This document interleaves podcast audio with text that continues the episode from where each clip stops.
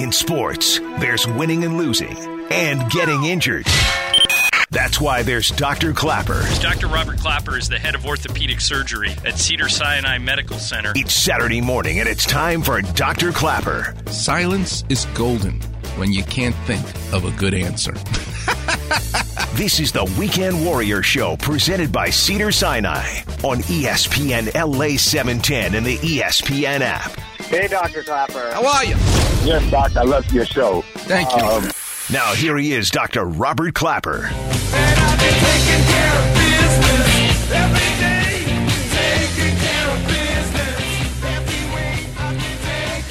Welcome back, Weekend Warriors. At 8.15, my guest calling in is a pilot, Chris Rushing. I cannot wait to talk to him because he's president of a fantastic organization here in Los Angeles at the Van Nuys Airport called the Condor Squadron.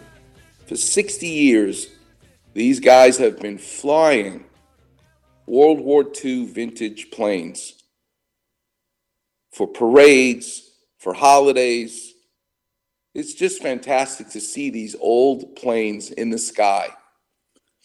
The planes they fly are called the T 6 Texan, made by North American Aviation, the same company that made the classic World War II plane, the P 51 Mustang.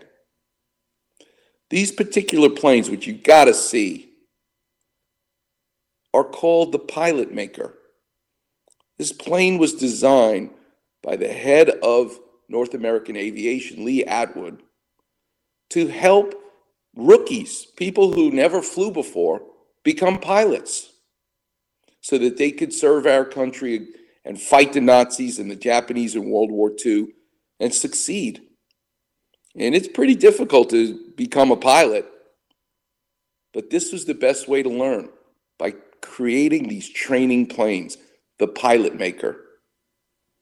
And I can't wait to ask Chris Rushing because in my world of surgery, the world of sports, the world of art, we need pilot makers. We need people to teach us.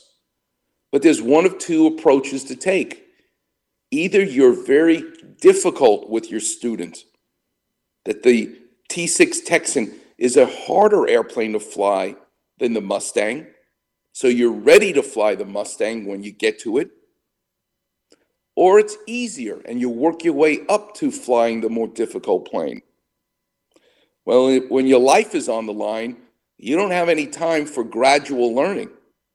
You better be challenged right from the get go. And all week I thought about where in art, where in sports do we see the pilot maker? Either making life more difficult for the artist, the athlete, the surgeon, or actually making it easier for them. So in art, I thought about Saturday Night Live.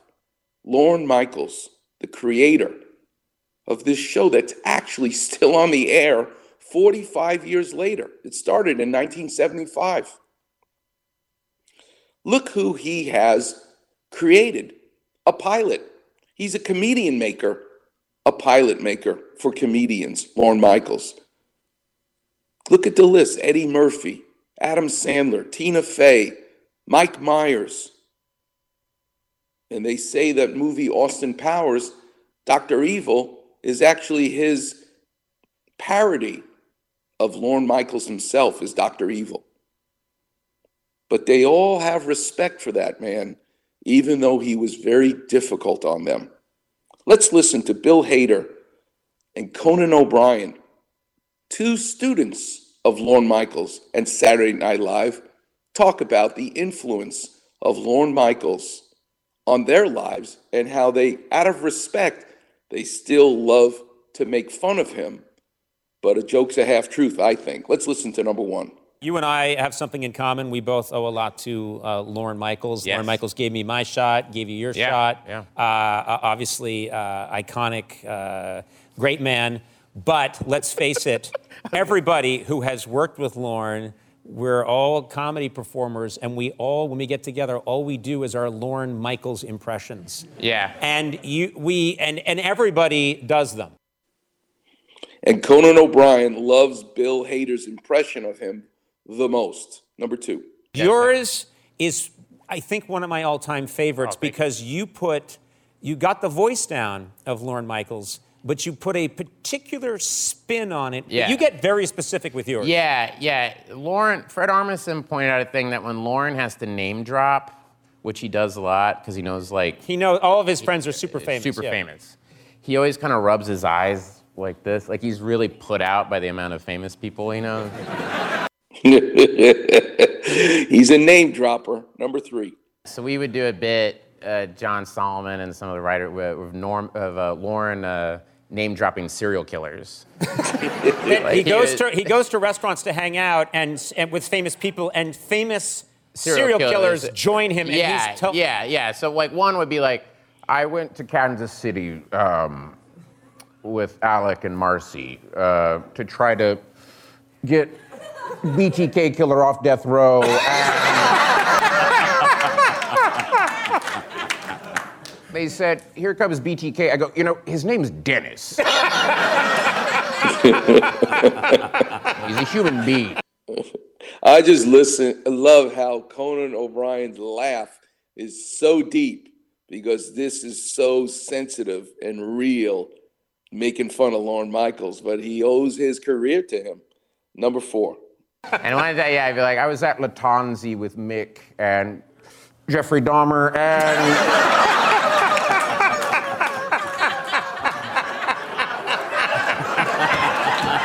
We had a. We had this young man was our waiter, and he left, and and Jeffrey said, "I have to go to the bathroom." I said, "Yeah, of course you do."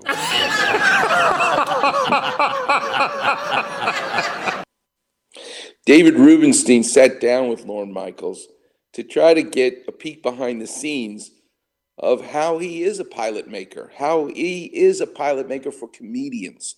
Let's listen to number five.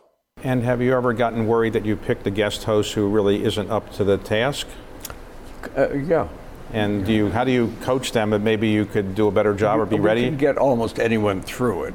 It's an odd hybrid because you're on stage, so th- there are lots of people who are very good at that. But then there's also cameras, and also the script is constantly changing up to the last minute. So it takes a level of focus, and there's a point at which the host really just gives up and goes, I, "You just have to trust it at this point, point, that will that it will all come together." He does sound like Dr. Evil, actually, the more I hear him talk. Number six. And I was surprised how small the studio actually is. Yeah. Now, this is a studio that Arturo Toscanini conducted Yeah. the NBC orchestra at one point. Yeah, it was built on springs. Literally, I, he was the NBC Symphony Orchestra in Toscanini was that important, and Rockefeller Center had been built, so they put this in between floors so that the subway noise wouldn't affect it. A lot of that was changed when television came in because they thought sound wouldn't matter. Uh, turns out it did. Right. And number seven.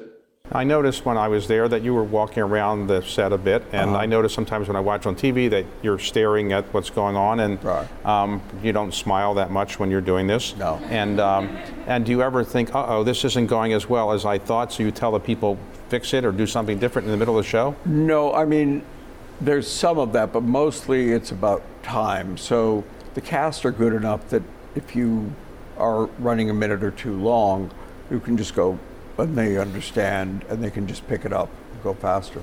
Or else we take a page out of something. This is the soundbite I'm going to play for Chris Rushing because it talks about everything is right. You think it's funny, but you still better be ready to change. All those gauges in the plane may be perfect, but it may not be a good day to fly.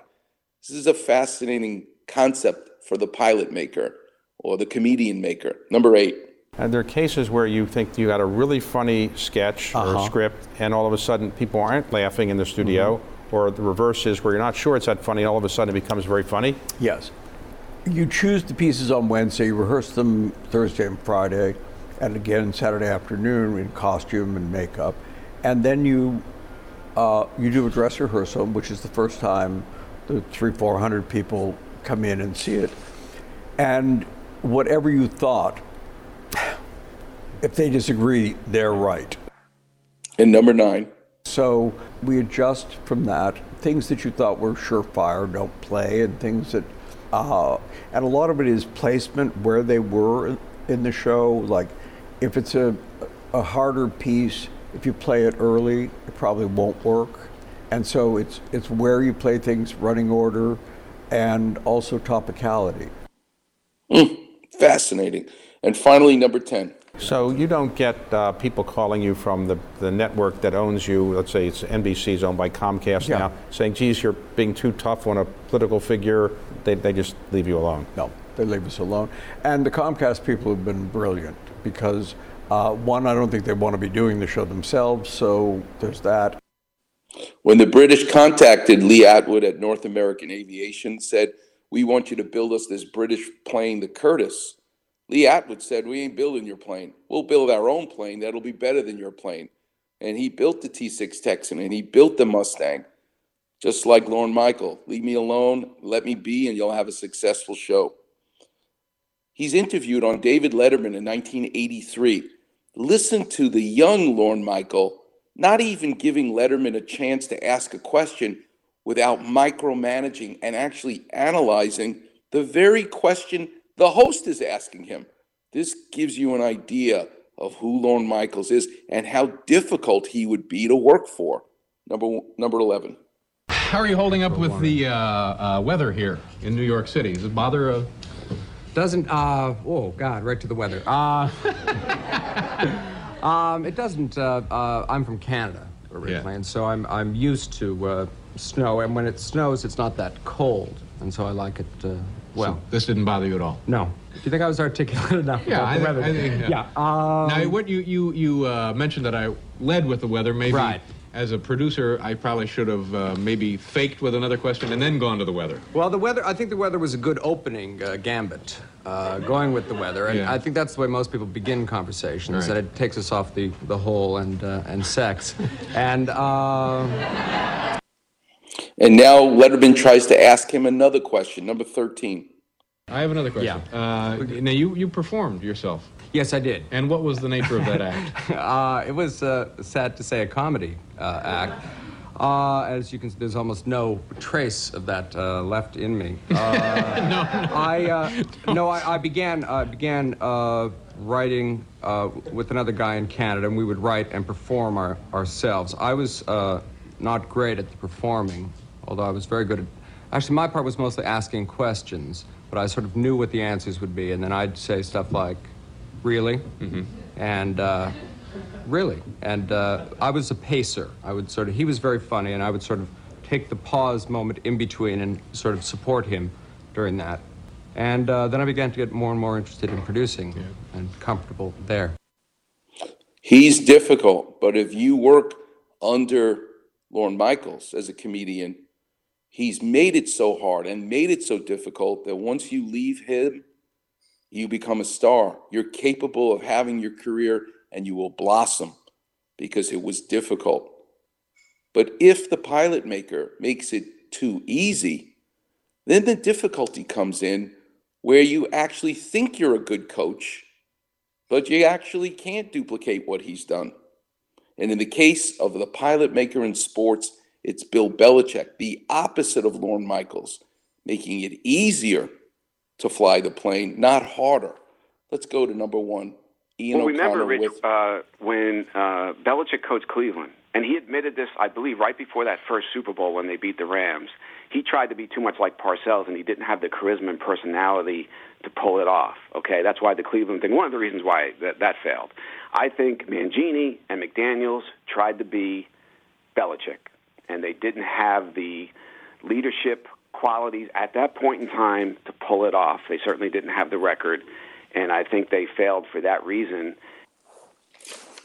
and number two. It's hard because you, you need to be yourself, but on the other hand, you've learned from the greatest coach of all time. So how do you not take parts of that with you, right? So I just think finding that balance of being yourself and also like applying all the lessons you learned from Belichick. And I don't think those two people in particular accomplished that. I think McDaniels, unlike Mangini now, will get. Mangini had two shots and failed. Uh, I think McDaniels will succeed the second time around, much like Belichick succeeded after failing to try to be like Parcells in Cleveland. Mm. Let's listen to Jimmy Johnson, who many people considered the greatest football coach because he won in both college at Miami and with the Dallas Cowboys. But he considers Belichick the greatest. But he also realized it's because he's a teacher and makes a system and makes it so easy for his coaches. Jimmy Johnson, let's go to number five. But a lot of coaches back in the olden days, they didn't deal with personnel. See, and so today with the salary cap, with you know, in the old days when they got a great team, you know, like Chuck Noll, they got Terry Bradshaw, they stayed the whole time. And number six? Joe Greene and all they had a great team for a long time, so they were able to win a lot of games. This year's football in the NFL, you have to build your team over and over again every single year. And so you have to be a great teacher. The one thing Belichick is, he is a fantastic teacher. Look at his assistants. He's taught all of his assistants his system. You know, he doesn't go out and hire big name assistant coaches. He grooms them and brings them right on up. He teaches them. And number seven? And that's why he is so good. And, and again, I don't want to go on and on about it, but I know him and I know what he does. And in today's football, there's very few head coaches can, that can do it all. Some of them are great offensive coaches. Some of them are great defensive coaches. Some of them are good in front of the team in, as far as a motivator. A few of them are good personnel guys, but uh, very few of them can do it all. Let's listen to Tim Tebow finally talking to Nick Saban. The first voice you'll hear is actually Bill Belichick. Number Nick's three. a tremendous coach, been a great friend, and a coach that I have tremendous respect and admiration for. Coach, I, I know one of your friends in the game and also a brilliant defensive mind is Coach Belichick. Can you just share a little bit about your relationship with him? Yeah, well, Bill's uh, a really good friend. Uh, and it started way back when I actually coached with his father at the Naval Academy in like 1981 or something uh, who was a great guy and a great coach. Um, and I got to know Bill, and we shared ideas in football. And I have a tremendous amount of respect for him and what he's been able to do. And finally, number four. Who's given who more? Have you given more to him, or is he given more to you? I don't think there's any question that he's given more to me. I mean, I learned probably more when I was a defensive coordinator at Cleveland, working under him for four years.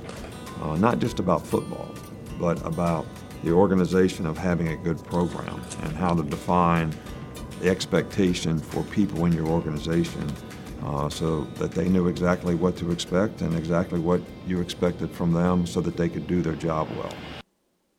When you're a pilot maker, the T6 Texan, making you a pilot and making you a better pilot, whether you're a pilot maker in sports, Bill Belichick, making it easy, making a system, making you feel like you know the game, versus Lorne Michaels, the pilot maker for comedians, making it hard. But those comedians blossom after they're done with their tutelage of Lorne Michaels.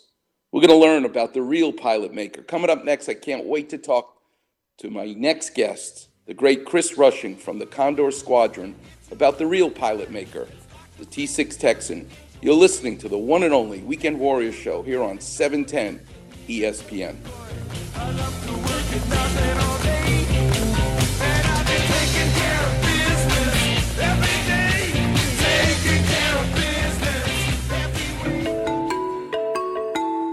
You're listening to the Weekend Warrior Show, presented by Cedars-Sinai on ESPN LA 710 and the ESPN app. What's going on, LA? This is Kobe Bryant. From now on, I am not Robert Klapper. I want you to call me Smokey. Start your weekend off right, listening to the Weekend Warrior Show with Dr. Klapper. Dr. Smokey Klapper. That's the greatest. Every Saturday morning from 7 to 9 a.m. on ESPN, 710, home of your Los Angeles Lakers. Welcome back, Weekend Warriors. I'm so excited to talk to my guest, the great Chris Rushing. Chris, thanks so much for getting up early to be with us. Hey, good morning, Doctor. Thank you for having me. It's a true honor to be on your show. Well, I really appreciate it. First, I want to learn a little bit about you. Where'd you grow up? What'd your dad do for a living? And when did flying enter your heart and enter your life? Well, I grew up in Nashville, Tennessee, And I, I was flying just, you know, as a passenger as a kid and probably developed some, you know, early on passion for flying. You know, it's pretty spectacular to be able to leave the earth and, and fly uh, in the air. So it was pretty young, but I, I really didn't start flying lessons until I transferred from the Tennessee Air National Guard to the California Air National Guard there at Van Nuys Airport in 1988. That's Wow. when it started. Oh my God. I've had so much fun. I don't know if you've been listening to the show with the whole idea of the very plane that you love so much, the T 6 Texan made by North American Aviation. Because the deeper I get into it and learning about Lee Atwood, who designed not only the Mustang, but also the training plane, and your love for flying the training plane. So here's the question I've been dying to ask you is that plane, the training plane, the Texan, harder to fly than the Mustang or easier? And why is it? Well, the, the short answer is it is more difficult, and there's a lot of different reasons. Uh, I have heard, and I cannot recall who had told me this, but it was a well-known guy. I Remember that? That he said, if you want to learn how to fly a P-51 Mustang or T6, learn how to fly the Mustang first, and then go fly the T6. That the Mustang would be easier, but they're they're both different. Uh, the, Mhm. the main thing uh, that I've been thinking about is it's your feet. Uh, right before landing, when you land the T6, we do this little acronym in our head, or we say something. Well, we say pray to God that we don't mess up on the landing, but we, we say happy feet. We take our rudder pedals with our feet and we move them back and forth real quickly because you want to wake your feet up because the the main objective to landing a T6 is keeping the aircraft straight on the runway. And that's the challenge of a T6. With the short wheelbase, it becomes more of a challenge than, say, the Mustang because it has a wider wheelbase. So that's an easy indicator when you look directly at an airplane and you look at the wheelbase, the, the distance between the left main gear and the right main gear is a good key to if that airplane is going to be difficult to land or not. Now, we are talking about tail wheel airplanes, tail draggers. That's Mhm. a special sign off, it's a special endorsement that a CFI, an instructor, has to give a pilot to uh, have him be able to solo, as we call a tail dragging airplane. That's with the tail wheel in the back of the airplane, not on the nose like a lot of trainers, Cessnas and, and aircraft like that. So uh, with the tail dragger, you have to have happy feet. Hmm. To me, the pilot maker in art is Lorne Michaels training on Saturday Night- Live these young comedians. And then when he's done with them, because he's such a difficult taskmaster, they become stars because it was tough. It was like learning how to fly with the T6 Texan. I want to play a soundbite because maybe this is also analogous to what you do as a pilot, of which I've never flown a plane. I've been in lots of planes, but I've never flown one. For me, it's is there ever a moment when all the gauges are perfect? The wind is right, the gas is right, the oil, the pressure, whatever, the altimeter, all the things are right, but it your gut tells you it's still not a good day to fly, even though everything checks out. Let's listen to Lorne Michaels, Steve Paulette, uh, number eight. And there are cases where you think you got a really funny sketch or Uh-huh. script, and all of a sudden people aren't laughing in the studio, Mm-hmm. or the reverse is where you're not sure it's that funny, and all of a sudden it becomes very funny. Yes.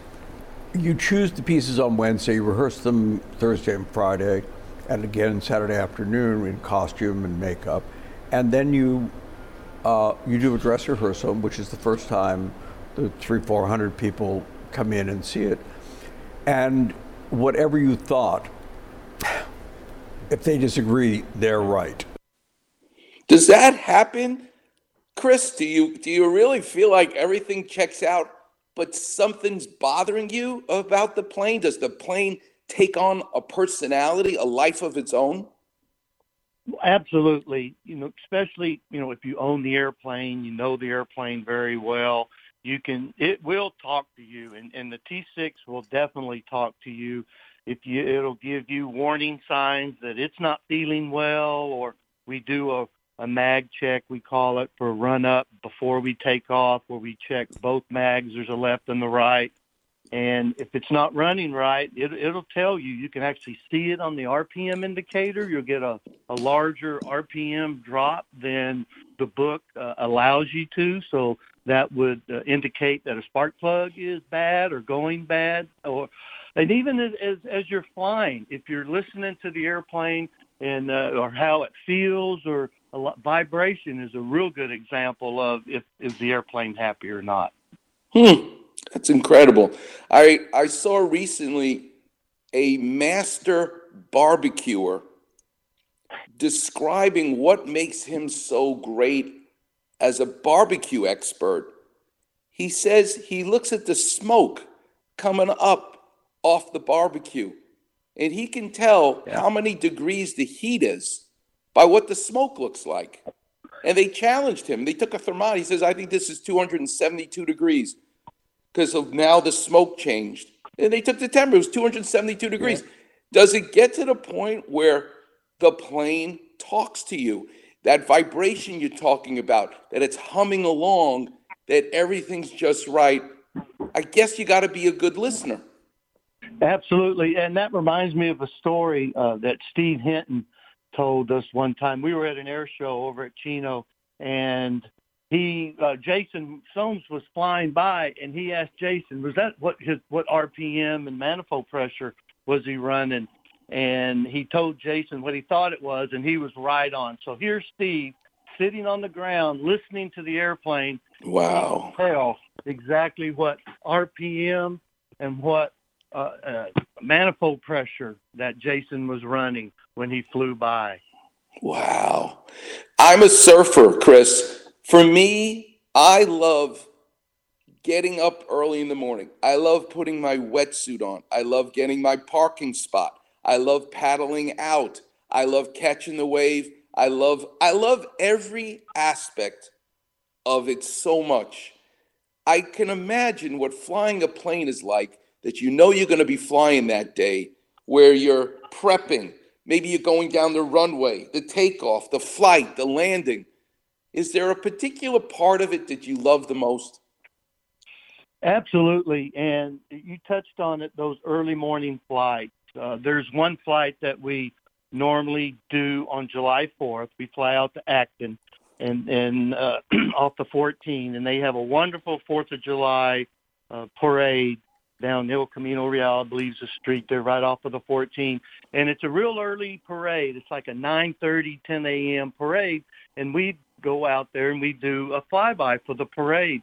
And that's when the wind is calm. It's not hot.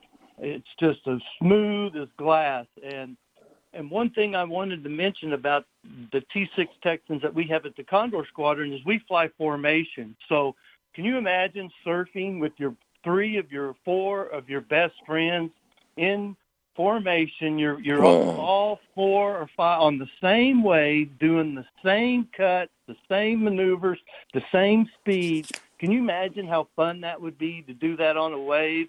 Well, we get to do that in the air, flying formation in our airplanes. Oh my God. I was in surgery this week with a particular tech that I really love working with. His name is Carlos. And I told him how excited I was to talk to you because he always asks me, what's the topic going to be? And I said, it's going to be about the pilot maker. And my guest is going to be Chris Rushing. And I told him all about the Condor Squadron. And then I said to him, you know, who's a member of the Condor is Dr. Sherman, Randy Sherman yeah. from Cedars, a plastic surgeon. And Carlos said to me, okay, Dr. Klapper, let me tell you a story. I was in this big case, this real trauma, big trauma case, and that's when they call Randy Sherman to come in because he's the best in the business of flaps and all kinds of stuff. He's not just doing nose jobs, he's putting people back together and he's really saving lives. And they set up the room for this trauma case. And Dr. Sherman finally got there and he looked at the way the setup was and he said, We're not doing it this way. Break it all down. And he said, We're going to be here for 10 hours. We need to be comfortable. It's like flying a plane, Randy Sherman said.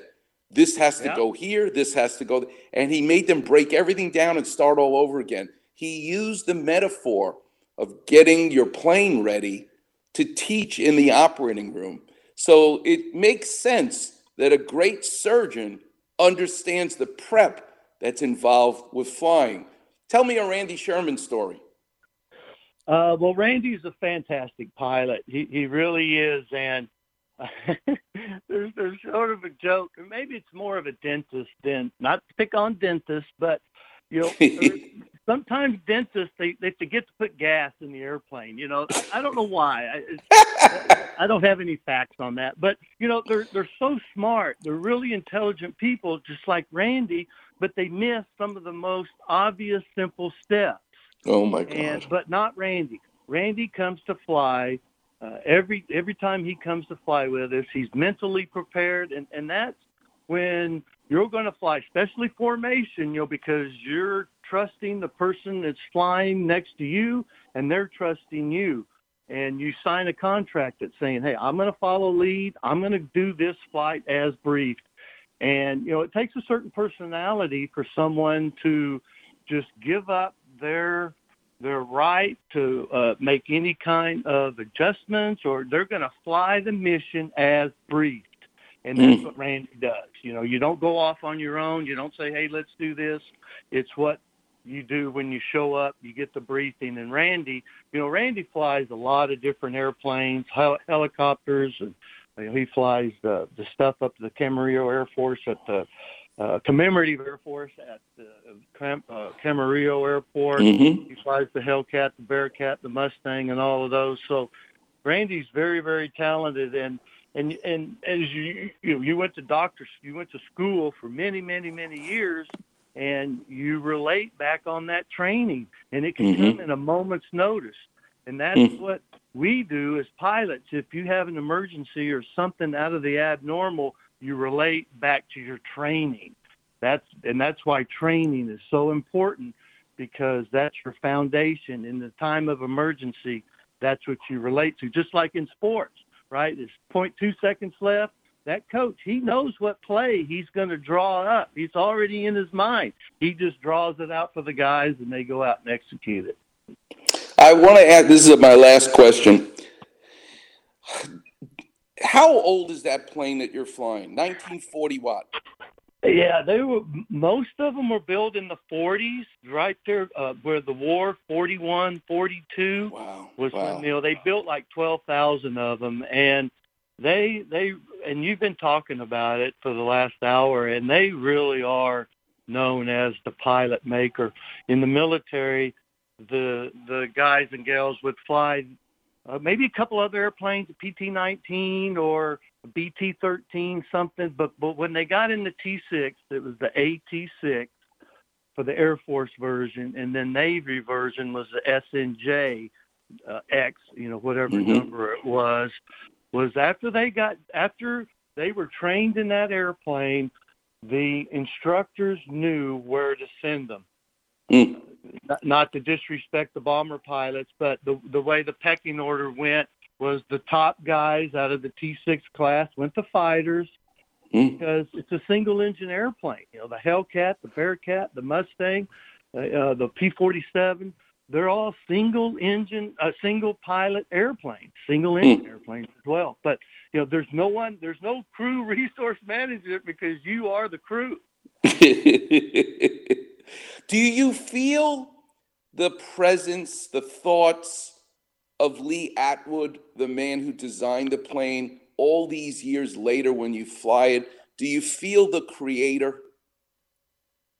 You know, more than you can imagine, Doctor. It's because, and it's not only him; it's the all of the the the the gentlemen that flew these airplanes, learned how to fly, went off to war, and you know, a lot of times they didn't come back. So they gave the ultimate sacrifice, and and to think about that, that pilot he learned how to fly in the in the very same airplane that I'm sitting in, and I Mm. get to fly today. It's just a true honor, and uh, we we we we uh, you do a lot of respect to uh, to the folks that were, you know our predecessors are the folks that started the Condor Squadron, Richard Sykes, Clay Lacy, Our very first sanctioned formation flight was July 4th, 1962. Wow. Condor Squadron's first flight was. And and these were all guard guys from the 115th and the 146th there at the Van Nuys uh, Air Hmm. National Guard at Van Nuys Airport. And uh, obviously, you know, nothing lasts forever. And those good airplanes, the Mustangs, the T6s, they went away and they got cargo airplanes, C-97, which was a fantastic airplane. It had Mhm. purpose, but the single pilot fighter planes went away, and that's what those guys wanted to continue flying with their buddies in formation, you know, single with the T6s. So that's what they did. They all went out and bought T6s. Chris, the greatest thing about talking to you is we the listener may not know the first thing. I certainly don't know the first thing about it, but I know one thing, passion. And you have the greatest passion for and the love you have for this plane and this whole idea of the Condor Squadron. It's just an honor to talk to you and to enlighten us and to carry on a tradition in Los Angeles, which is very rare for this town. But the fact that you keep that flame going, I want to thank you and thanks so much for joining us today. It's a great lesson to all of us of the idea of the pilot maker. Well, thank you, Dr. Klapper. Welcome to go look at our website, condorsquadron.org. And, uh, you know, we're, we're available for flybys. You know, we, we conform with all the FARs and we typically have a fundraiser every year. And of course, with the current situation, we weren't able to have a fundraiser, but we do have a GoFundMe account set up for one of our aircraft.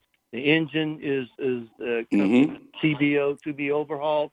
So we started a little GoFundMe account. So if anyone would like to, you know, be generous and help us out, we we certainly would appreciate any generosity that anyone could have.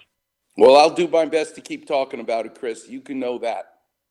Well, I appreciate it. Thanks again, and, and Okay. come back and see us. Okay. I will. I will. I'll be there. Van Nuys Airport, the Condor Squadron. Van. Nuys Airport. Yes, sir. Thanks so much. That's the great Chris Rushing, the pilot maker, the T6 Texan. Don't miss it and go to their website as well. Coming up next, the clinic will be open. The number is 877 710 ESPN. You're listening to the one and only Weekend Warriors Show here on E 710 ESPN.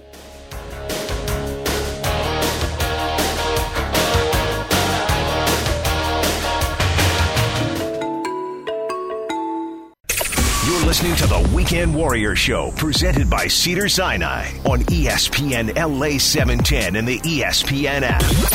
What's going on, LA? This is Kobe Bryant. All right. Start your weekend off right. Listening to the Weekend Warrior Show with Dr. Klapper. I have a Beatles wig on. Every Saturday morning from 7 to 9 a.m. on ESPN, 710, home of your Los Angeles Lakers. Hi, I wanna order pizza and Yelp says you're a good place. But I got a long order that's quite serious, so wipe that smile off your face, I can see it. I need a pepperoni pizza and a jiffy. Okay. Is that it? Hell no, that ain't it. Stay with me. I need a combo and a couple Supremes, a couple deep dish pizzas that'll bust through my jeans. Send a 20,000 inch meal for the cheese is gooey. And a female driver that'll feed it to me. I need a margarita pizza with some buffalo mozzarella, a taco pizza pie that you can cover with sauce and peppers, a Detroit style Greek pizza, and seven extra large barbecue meat pizzas. Five big What's the name of the caller again? I forgot. cheese. I need a pizza made of money with a couple of G's stuffed in the crust. Take it out the register if you must. Deborah, 57 pepperoni pizzas with some sausage, Canadian bacon, a little garlic, and some mozzarella. You sound like a pretty nice fella. So throw a little pizza in made out of pudding and jello. I got a couple people that are coming over tonight. Oh my God. I'm going to come back. Welcome back, uh, Weekend Warriors. Let's talk about the pizza place, and then I want to talk to Deborah. The best pepperoni Sicilian slice I've ever had in my life is here in Los Angeles, in Westwood. Get that center slice, not the corners, not the edges. La Monica's on Gayley in Westwood. Oh my God, my mouth is watering already. It's just like Anthony Bourdain said. It's the right amount of cheese, pepperoni, and the dough, and the chewiness, and the crispiness, and the tartness of the sauce. Oh my God, it's the greatest thing you'll put in your mouth ever. Wow, that was great. All right, let's take some calls. The clinic's open. Um, actually, I'm going to take a break. Deborah, hang on the line. Coming back, I'm going to talk to you. You're listening to the one and only Weekend Warriors show here on E 710 ESPN. You're listening to the Weekend Warrior Show, presented by Cedars-Sinai on ESPN LA 710 and the ESPN app. What's going on, LA? This is Kobe Bryant. Dr. Klapper says measure twice, cut once. Start your weekend off right. Listening to the Weekend Warrior Show with Dr. Klapper. Il dottor Klapper dice misura due volte, taglia una sola volta. Every Saturday morning from 7 to 9 a.m. on ESPN 710, home of your Los Angeles Lakers. Ring my friend, I said you called Dr. Robert. Day or night, That's the Beatles, actually. Wow. Welcome back, Weekend Warriors. Let's get right to the clinic. Let's go to Deborah. You're on with Dr. Klapper. Sorry to make you wait so long. No worries. I'm very happy to speak with you. Thanks for taking my call. My pleasure. Do you Um, listen on Saturdays, every Saturday? Big sports fan, listen all week long and right. Saturdays too. That's how I, I love it. And what do you do for a living, and how young are you? I'm I love that way that is said. I'm 58. Um, I was a in commercial real estate for 20 years, got married late, raised my son for 10 years, and now I'm substitute teaching and, and going back to school for my um, education to be a teacher. Wow, that's fantastic. I'm proud of you. Where did you grow up? I grew up in Long Beach with three Oh, older wow. brothers and lots of sports. I love that. Good for you. All right, how can I help you, young lady? So, never really had any health issues. And then about a year ago, I thought it was sciatica, you know, from my right butt cheek all the way down. Mm-hmm. Really painful um, to the point where I'm waking up and crying, like I can't sleep anymore, that kind of thing. So, finally, Mm-hmm. had the MRI, and they said it was spinal stenosis and a disc is protruding, causing that nerve pain. So they did something that I've heard you say don't do. I've had two shots, Mm-hmm. um, and they last about two months. The pain never goes completely away, but much, much, much better.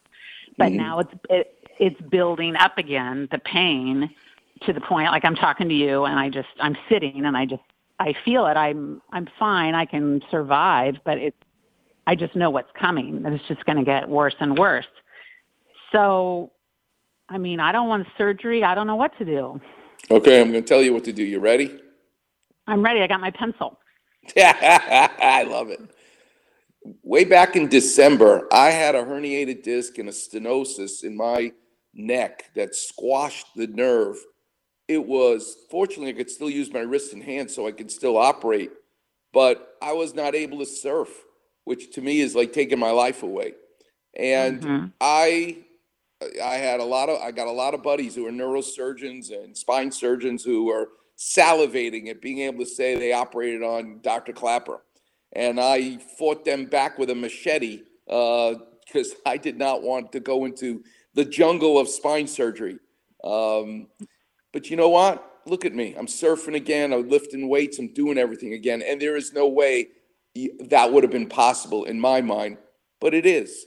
And in my opinion, when you start sticking cortisone or taking cortisone by mouth, it's just my opinion, but I believe it affects the normal way the body wants to heal itself. So Mhm. don't do any more shots. Do some people still need surgery? Yes. If you can't pee and you've got a foot drop, then yes, you got no choice. But you'd be surprised how the body can calcify and resorb and kind of work around the issue. Um, you know, when they built the Beverly Center on Pico and Westwood, the Apple Pan refused to budge. The family that owned it said, "We're not leaving. We've been here since Uh-huh. 1947." So they got up. They had to build the Beverly Center and all those other new storefronts around the Apple Pan, which still had its screen door from 1947. They had to work around the Apple Pan. There's a clap revision for you for your spinal love it. stenosis and your disc. Your body, which needs the, the Beverly Center, but it's going to have to work around the Apple Pan in terms of what it needs to do. It has to work around it. And okay. how do you work around it? So the best clap revision for spines is your spine is like a stack of Oreo cookies. The bone is the cookie, the cream filling is the disc, And the nerve sits right behind the cookie. Your cookie is crumbling. That's what spinal stenosis is. The cream mm-hmm. filling is, is crumbling with the cookie and it's expanding as it crumbles and it's pushing on the electronics, the wires, the nerve that live right behind the stack of cookies. Okay. There's no way you're going to grow a new cookie and grow a new disc because we get older. We don't get younger. But what mm-hmm. can you do to put less stress on the nerve, to le- put less stress on the disc and the crumbling bone? All you got left in that gun, the only bullets you got left, is muscle strength. You're not going to make even more muscle at this age, but what you can do is tone the muscle down tremendously. I'm assuming you're not overweight. You sound like a very fit and skinny person. So if you were overweight, I would talk you into a diet which stresses the disc less. That's something that is in your control. But if you are already fit and of light weight, then that's not something for me to talk to you about. What else can I talk to you about? The the food we eat is a natural inflammatory agent, particularly when it's sugar and everything that becomes sugar. And I love sugar and I love everything that becomes sugar. But if I've got a disc that's on fire, then you better stay away from the hamburger bun because the white bread becomes sugar and white sugar that you would put in your coffee, your tea, or whatever. You got to stay away from it. The greatest way you can strengthen your muscles without hurting your disc and your nerve is the pool, the buoyancy of being in the water. It's difficult with the pandemic going on, but in a perfect world, which we don't live in, Monday, Wednesday, Friday, you're not getting your hair wet, you're not going swimming. Belly, bot, belly button high water, which relaxes your lower back, your hip, your knee. Just stand there. I need you to walk across in the shallow end, get to the end of the pool, and then walk backwards. You walk forwards, you walk backwards. That's it. I don't need you to do anything else. Half an hour, three days a week. You ain't going to be better in two weeks. I promise you, Deborah. You start doing that a month, six weeks, two months later, you're going to all of a sudden feel strength. You're going to have less stress, less pain. Stay away from the shots, and we're going to do everything we can to avoid surgery. And thanks so much for calling. I'm going to leave you with Volare, which means I'm singing and I'm flying. Can't wait till next week. Until then, Warriors, I'll see you on the radio.